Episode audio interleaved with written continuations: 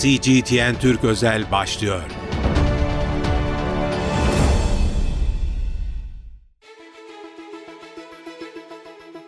CGTN Türk özel yayınından merhaba ben İlkay Akkaya. Gündemimizde Lahey'deki İsrail'e açılan soykırım davası var. Konuğumuz İstanbul Kültür Üniversitesi öğretim üyesi Profesör Doktor Hasan Köni. Efendim hoş geldiniz. Hoş bulduk efendim. İyi yayınlar diliyorum. Teşekkür ederim. Ee, sevgili hocam, şimdi bütün dünyanın gözü bu davada. Herkes buradan çıkacak sonucu bekliyor. Ee, çeşitli açıklamalar da geliyor. Netanyahu'dan yeni bir e, açıklama da geldi. Bu kararı tanımayacakları yönünde. E, dolayısıyla hepimiz şimdi çıkacak sonuca odaklanmış durumdayız. Bu davadan ne çıkacak? İlk olarak hemen buradan başlayalım istiyorum hocam. Size bu soruyu sormak isterim. Şimdi Birleşmiş Milletler'deki e, konuşmaları dinledim. E, belki belki İsrail'in bir soykırım yaptığı konusunda bir e, karar çıkabilir veyahut e, yerinden etme ile ilgili çünkü Yugoslavya'daki davalarda da biraz daha yumuşatarak bir karar vermişlerdi.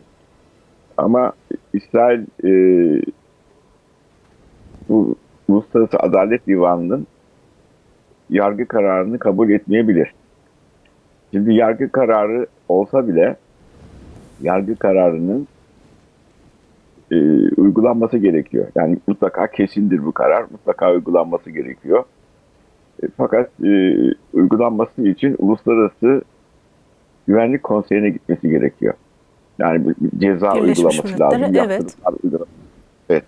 Şimdi orada tabii Amerika'nın vetosu var, İngiltere'nin vetosu var, e, Fransa'nın vetosu var. Ve de İsrail'de tehditleri var. Diyor ki bir sürü ülke, yani batılı ülke, Uluslararası Adalet Divanı'nın yargı yetkisinden çekilecek. Öyle bir tehdidi de var. Şimdi o yüzden karar çıksa bile uygulama e, bir takım zorluklarla karşılaşacak. Çünkü daha evvelki mahkemelerde de mesela Elbeşir konusunda bir karar verilmişti Sudan Devlet Başkanı. İşte soykırım yapıyor falan gibilerden. E, sadece o da Uluslararası Ceza Mahkemesi'ne verilmişti. Uluslararası Ceza Mahkemesi'ne üye olan devletlere gidemedi. Ama Türkiye'ye geldi. E, sonradan işte vefat etti herhalde bir darbe oldu kendisine karşı. E, İsrail'e karşı devamlı bir takım kararlar alan, mesela bir zamanlar e, 2006'daki Lübnan'a olan saldırısında bir e, gerçekleri bulma komisyonu oluşturdu Birleşmiş Milletler. Bu komisyon 400 sayfalık bir rapor yayınlandı. O rapor bende de var. Onları dünyaya dağıtılar. 400 sayfanın 300 sayfası İsrail'in işlediği savaş suçlarıyla ilgili. Aşırı güç kullanma budur. Yani insan insancıl savaş hukuku dediğimiz boyutlarda. 100 sayfası da bu Lübnan'da bulunan Hizbullah güçlerine ait. Buna rağmen Birleşmiş Milletler herhangi bir konuda karar alamadı. Amerika'nın vetosu nedeniyle. Şimdi de aynı şekilde bu davranışa güveniyorlar. Yani Birleşmiş Milletler'de Güvenlik Konseyi'nde özellikle Amerika'nın vetosu.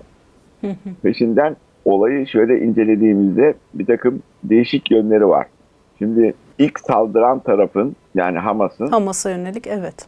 Bir e, çatışma grubu olarak, taraf olarak belli bir kurala göre e, e, çatışma grubusunuz savaşması gerekiyor.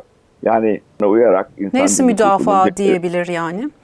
Ama şöyle yapıyor. Şimdi sivilleri saldırıyor. Sırf Amerika e, İsrail askerine saldırsa karşı cevabını veriyor yapılan baskı üzerine. Ama sivillere saldırıyor, sivilleri öldürüyor ve rehine alıyor. Şimdi bu uluslararası hukukta terörizm suçuna giriyor. Onun karşılığında da İsrail yoğun şekilde savaş hukukuna uymayan soykırıma varan güç kullanıyor. Şimdi bu iki tarafın da konuşmalarını dinledim. Bir de Uluslararası Adalet Divanı'nın bir durumu var. Divanda dava açabilmek için birbirleriyle olan husumetleri olması lazım. Yani anlaşmazlıkları olması lazım. Ve bu anlaşmazlıkların çözümü için ortak bir metin hazırlıyorlar. Bu metne göre diyorlar ki bize şu şu konulardaki hukuk kurallarını uygulayın. Şimdi Güney Afrika Devleti İsrail ile bir çatışma içinde değil. Bunu İsrail savunucusu olan tanınmış profesör söyledi. Dedi ki siz bizimle bir çatışma içinde değilsiniz. Dışarı çıkıyorsunuz. Bu sizin bu konu değil. Ama mahkeme kabul etti. İsrail de kabul etmişse davaya katılabilir. Böyle bir durum da var. Şimdi katıldı davaya. Keşif savunmasını da yapıyor. Bir de şeyin e, metni var. Charter'ı, Hamas'ın charter'ı.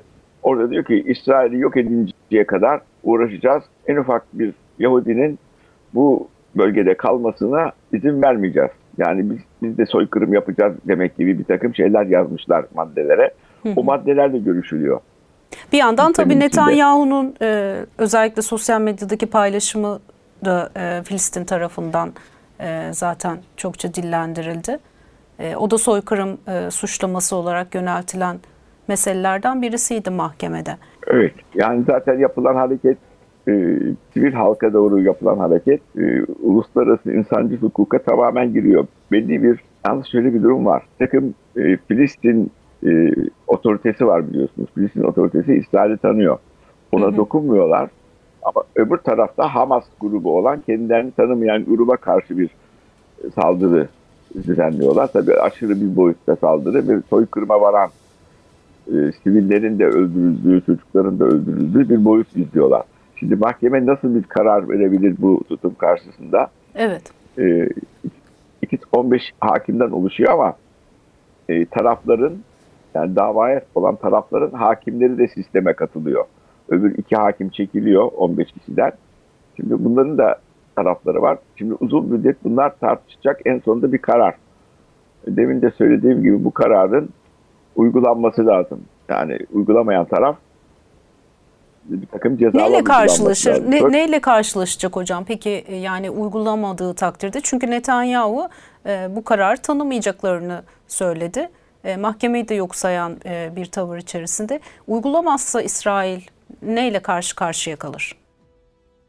E, şimdi isteyen ülkeler e, İsrail'e karşı bir takım sesim geliyor mu? Evet hocam duyuyoruz. E, şimdi isteyen ülkeler İsrail'e karşı bir takım yaptırımlar uygularlar. Yani e, ekonomi keserler, e, pasaportlarını tanımazlar, İsrail'in orada dolaşmasını ve gezmesine izin vermezler. Bütün Yahudileri kendi ülkelerinden e, çıkartabilirler. Hı hı. Fakat İsrail'e karşı bir güç kullanılması için Güvenlik Konseyi'nin kararı lazım. Sonra şöyle bir şey daha var. Mahkeme bu kararı niye almadı bilmiyorum. Bir ara karar olarak e, mahkeme sonuçlanıncaya kadar ateş kesilmesi kararı. Yani olayın durdurulmasıyla ilgili bir karar alabilirdi. Evet, Nedense bu kararı almadı. İhtiyat edelim. Bu kararı almadı. Yani olayın geçmesine kadar. Bunu niye önermedi Güney Afrikalı e, savcı veya hakim karşı tarafın onu da bilemiyorum. Olay devam ediyor. O kararı dinlemediği zaman o zaman direkt hemen çabuk bir karar vermesi lazım. Bu olayları dinlemiyor. Demek ki suça devam ediyor. O halde bunun direkt bir an evvel bitirmesi lazım gibi acil bir karar varması lazım. O da yapılmadı. Ona göre karar e, bir takım görüşlere işte daha bir takım insanlar dinlenecek onu uzatıyor. Ve bir tek Türkiye'de çekilen resimleri verebildiler. İşte onlar da diyor ki yardım gönderiyoruz, şu kadar yardım gönderdik, bu kadar yardım gönderdik, insancıl yardım gönderdik. Şimdi mahkeme çeşitli uluslardan oluşuyor. Yani çeşitli hukuk sistemlerinin burada yansıması gerekiyor. Afrika'dan var, e, Asya'dan var, e, Amerika'dan bir tane var, Avrupa hukukundan var ki dünyadaki çeşitli hukuk sistemleri buraya yansısın. Şimdi bu dünyadaki çeşitli hukuk sistemlerini yansıtan insanların kaçı e, batıya bağlı? Kendi tabii ülkelerinden tamamen bağımsız bu insanlar. 70 yaşının üstünde bu kadar seviyeye gelebilmek için bayağı tanınmış olmak gerekiyor. Birleşmiş Milletler tarafından genel kurul seçiyor. Genel kuruldan sonra Güvenlik Konseyi'ne gidiyor. Güvenlik Konseyi e, oyluyor. Ondan sonra seçiliyor bu insanlar. Öyle kendi başlarına kolay bir şekilde karar verebilecek seviyedeler. Ama gene de kendi kültürlerine bir takım bağlılıkları var. Bu nedenle kararın nasıl çıkabileceğini e, pek tahmin edemiyoruz. Yani normal olarak kamuoyu açısından İsrail bir soykırıma giden bir boyutta e, savaşmaya devam ediyor. Ama Peki- kararın nasıl vereceğini Peki. Sayın Hocam, Buyurun. E, politik düzlemde e, bakacak olursak hukuku kısmını bir kenara bıraktığımızda, şimdi bu artık kamuoyu, e, bütün dünya kamuoyu bu mahkemeyi e, takip ediyor ama bir yandan da işte en son iki gün önce görüntüleri izledik hepimiz. İnsanlar e, dağıtılan yardımlara e, akın ediyorlar ve onlara da e, gaz sıkılıyor. E, İsrail askerleri müdahale ediyor Filistinlilere. Yani tüm bu görüntüler bütün dünyanın gözleri önünde gerçekleşirken e, ve bir yandan da e, Amerika ve ba- batılı ülkelerin destekleri var. Yani onların eline e, bir nebze olsun tutmayacak mı? Yani bu mahkemenin bu kadar dünya kamuoyuna gelmiş olması. Yani Amerika İsrail'in arkasında e, böyle yekpare durmaya devam edecek mi? Bu konuyu nasıl değerlendiriyorsunuz? Şimdi e, Amerika'daki seçim sistemi e, biraz sonra devreye girecek. Yani seçim propagandaları devreye girecek. E, Amerikan kamuoyunda da bir takım reaksiyonlar var. E, Amerika'da biliyorsunuz e, sosyal demokrat Yahudiler de var. Onların da bir takım reaksiyonları var. Hatta bu savaşkar olmayan dinci Yahudiler var. Onlara göre zaten İsrail Devleti'nin kurulması da bir e, Tevrat'a göre e, olumsuz bir durum. Onlar da buna karşı durumdalar. Şimdi Trump'ın konulara yaklaşımı ki seçimi onun kazanacağını tahmin ediyoruz. Ocak ve Nisan aylarına kadar süren bir süreç içinde bu olaylar kızıştığında Amerika'nın baskısı İsrail'e karşı artacaktır. Uluslararası kamuoyunun tamamen Amerika'ya dönmesini önlemek açısından diye ümit ediyoruz daha doğrusu. Ama İngiltere ile birlikte olayı dikkat ederseniz genişlettiler. İşte Husilere doğru bir e, saldırı oldu. İran bir takım hareketlere giriyor. Olay eğer e, Orta Doğu'da daha büyük bir çatışma boyutuna girerse o zaman e, tamamen değişik bir or yani küresel kuzeye karşı küresel güneyin karşı çıktığı bir yapı ortaya çıkacak. E, küresel yapı diyorum. Güney küresel yapı içinde şunlar var. İran biliyorsunuz Çin'in de bulunduğu BRICS grubuna girdi ekonomik Evet. açıdan. Gene Çin'in ve Rusya'nın bulunduğu güvenlik sistematiğine de dahil. E, mecburen bu ülkeler de bu olayı ya durdurmak için yahut İran'a destek vermek için sistemin içine girecekler. Şimdi zaten hem Çin hem de Rusya bu olayı geri çekilerek hem kınıyorlar hem de izliyorlar. Yani nereye doğru gidecek gibilerden. E, tabii bu Rusya'nın dolaylı bir şekilde işine yarıyor. Ukrayna olayı çok geriye doğru gitti. Hatta şimdi bir karşı harekete geçerek e, Ukrayna'nın işte bugün gazetelerde var. e, Almanya bile Ukrayna'nın mağlubiyetine hazırlanıyor bu Mayıs ve Haziran ayları içinde. E, onlar da bu Orta Doğu'daki olaya yan gözle bakarak bir boyutlar ortaya koymaya çalışıyorlar. Böyle ikili bir denge içinde giden bir yapı bu. Yani gelişmiş kuzey ile yeni ortaya çıkmış olan ve e, kuzeye rakip olan bir güney kanadı var. Bu ikisinin arasındaki çekişmenin bu mahkemeye de yansıması mümkündür. Yani o göre karar verecek. İşte Asya'dan gelen hakimler, Orta Doğu'dan gelen hakimler, Latin Amerika'dan gelen hakimler grubu var. E, Bunlar tahmin ediyorum e, İsrail'in aleyhine karar vereceklerdir. Kararın 9-15 şeklinde ortaya çıkması lazım geçerli olabilmesi için. 9 üyenin olumlu oyu olması lazım. Ama ondan sonra maalesef Güvenlik Konseyi'ne gidip de e, bunun uygulanması için İsrail'e baskı yapılması gerekecek. Orada da demin önce söylediğim gibi Amerika'nın, Fransa'nın, İngiltere'nin vetoları var. Evet yani bu kararda yine biraz e, aslında Amerika belirleyici olacak e, gibi görünüyor. Peki hocam Almanya'nın e, da çok konuşuldu bu süreçte tabii. Yani soykırım yaşamış bir ülke olarak da onların aldığı tavır da çokça konuşuluyor. Buraya ilişkin değerlendirmeniz ne olur? Yani Almanya bütün bu meselelerde nerede duruyor?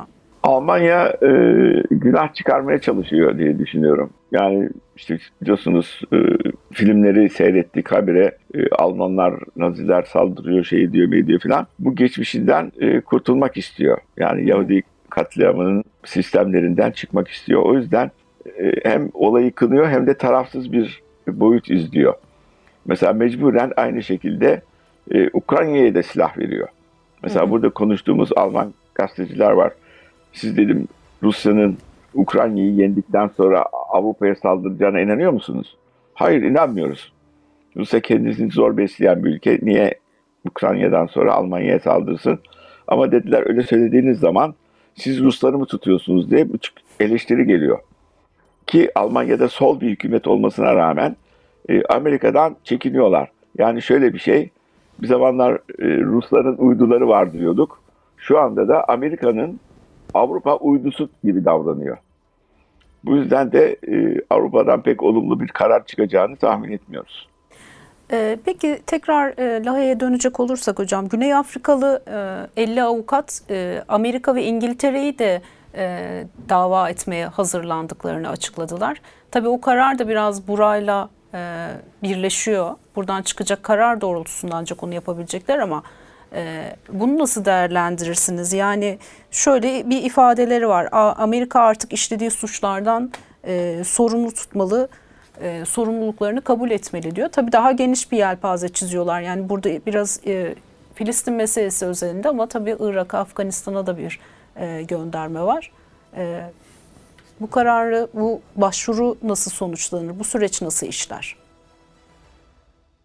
Valla e, uluslararası kamuoyu için e, önemli bir girişim olduğunu düşünüyorum. Fakat hukuki açıdan bir çözüm getirebileceğini tahmin etmiyorum. Hı hı. Yani mesela bir hükümet çok güçlü anayasaya uymuyor. Ne yapacaksınız? Ne yapabilirsiniz? Evet. Edebiyat yaparsınız. Hı hı hı. E şimdi burada da edebiyat yapılıyor gibi geliyor bana. Yani Amerika'yı kim suçlayacak da işte Vietnam'da Vietnam'da 3 milyon kişi öldürdüler. E, Vietnam bugün Amerika'nın en yakın dostu. Biliyorsunuz 200 bin Ermeni devlet kuruyordu. Savaşta kayboldular. Fakat Ermeniler Türkleri bir türlü unutamıyor 100 senedir. Ama Vietnam Amerika'nın çok yakın dostu durumunda. İşte Japonya iki tane atom bombası atıldı. Amerika'nın en yakın dostu durumunda şu anda Çin'i sıkıştırıyor. Hı hı. Yeniden anayasasını değiştirdi. Filipinler Amerika'nın işgalinde kaldı. Amerika'nın en yakın dostu Çin'e karşı Güney Denizi'nde operasyon yapmaya hazırlanıyor falan filan. Şimdi uluslararası politikayla bir takım hukuki davaları ortaya çıkarttığınız zaman e, pek uygulama görmüyor. Çünkü uluslararası hukuk e, devletlerin uyguladığı bir hukuk. Onları mahkeme önüne çağırıp da bunu yap dediğiniz zaman ancak bir süper güç olmanız gerekir. Süper güç değilseniz e, kendi kamuoyunuz için bir takım hareketler yapıyorsunuz. Güney Afrika'da biliyorsunuz uzun zaman e, bir takım liberal olmayan, oradaki yaşayan Afrikalılara karşı girişilen hareketlerle suçlandı uzun müddet. Kendisine yaptırımlar uygulandı. O da bunu temizlemeye çalışıyor. Dünyanın liderliğine uyguluyor, uymaya çalışıyor. İşte bu güney ülkelerinin liderliğine gitmeye çalışıyor. Brezilya bu liderlik içinde ama Latin Amerika'da olduğu için ses çıkaramıyor. Hindistan İsrail'i tutuyor ki bu da güney ülkelerinin liderlerinden biri. Yani dengeler e, çok değişik. Hassas bir kamuoyu var. O hassas kamuoyu olayları bilenler, etkilenenler. Bu sırada Arap ülkelerine bakıyorsunuz. Suudi Arabistan'ın pek umurunda değil. Arap ülkelerinin yani Körfez ülkelerinin pek umurunda değil. İran'da bir şeyler söylüyor ama asıl kullandığı bu proxy güç dediğimiz kendisinin dışarıda bulunan güçleri işte Irak'ta Suriye'de Haçlı Şaviler, Lübnan'da Hizbullah. E, vekaleten. E, şeyleri, vekaleten Husiler. Kendisi olayında başına çok şeyler gelebileceğini biliyor. Dışarıdan e, bir takım itirazlar yapıyor. Onun için olayın yansımasını tam incelediğinizde e, yani İsrail'in söylediği bizi kimse durduramaz e, boyutundaki cümlenin daha geçerli olduğunu görüyoruz. Şimdi bence ce, ceza davası açılsa yani Netanyahu suçlansa belki İsrail kamuoyunda Netanyahu'ya karşı daha büyük hareketler olabilirdi.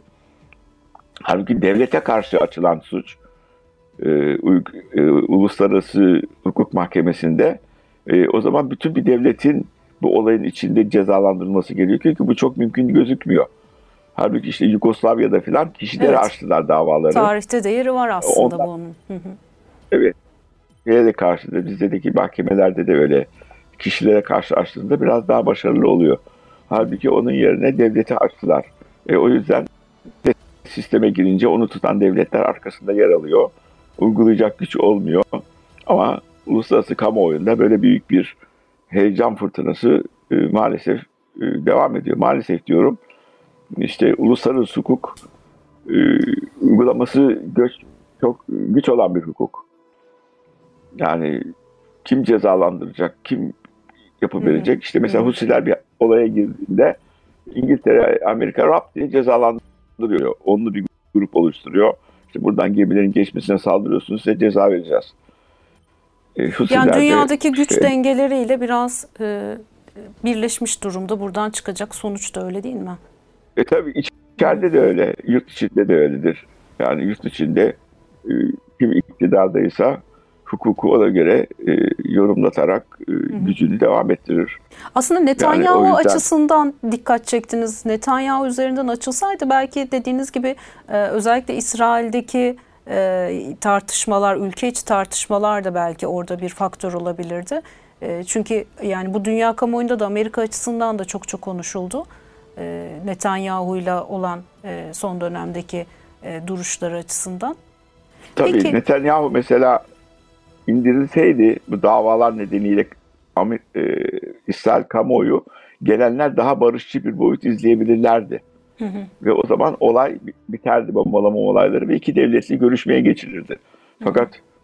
devlete karşı bir dava açıldığı için Netanyahu'nun durumu ben devleti koruyorum tarzında bir boyutla daha da sağlamlaşmış oluyor. Yani daha bir yanlış bir dava olduğunu düşünüyorum. Peki son olarak hocam yani bunun çok uzun süreceği e, yönünde e, görüşler var bu davanın sonucunun. E, sizin beklentiniz nedir? Yani ne kadar sürecek bu dava? Sonucu ne zaman alacağız biz? Yani 4-5 ay içinde bir karara varmaları gerekiyor. Hı hı. Ama kararın uygulaması nasıl olacak? O sanırım o bir meçhul. süreç alacak. Evet nasıl olacağı da meçhul ve ne kadar zamanda bunun sonuca bağlanacağı da meçhul. Ee, Sayın Kön çok teşekkür ediyorum verdiğiniz, aktardığınız bilgiler için. Teşekkür ediyorum yayınımıza katıldığınız için. Sağ olun efendim. İyi yayınlar dilerim. Lahey'deki İsrail davasını Profesör Doktor Hasan Köni ile değerlendirdik. Biz de davanın takipçisiyiz. Sizlere yeniden gelişmeleri aktarmaya devam edeceğiz. Bize ayrılan sürenin sonuna geldik. Yeniden görüşmek dileğiyle. CGTN Türk özel sona erdi.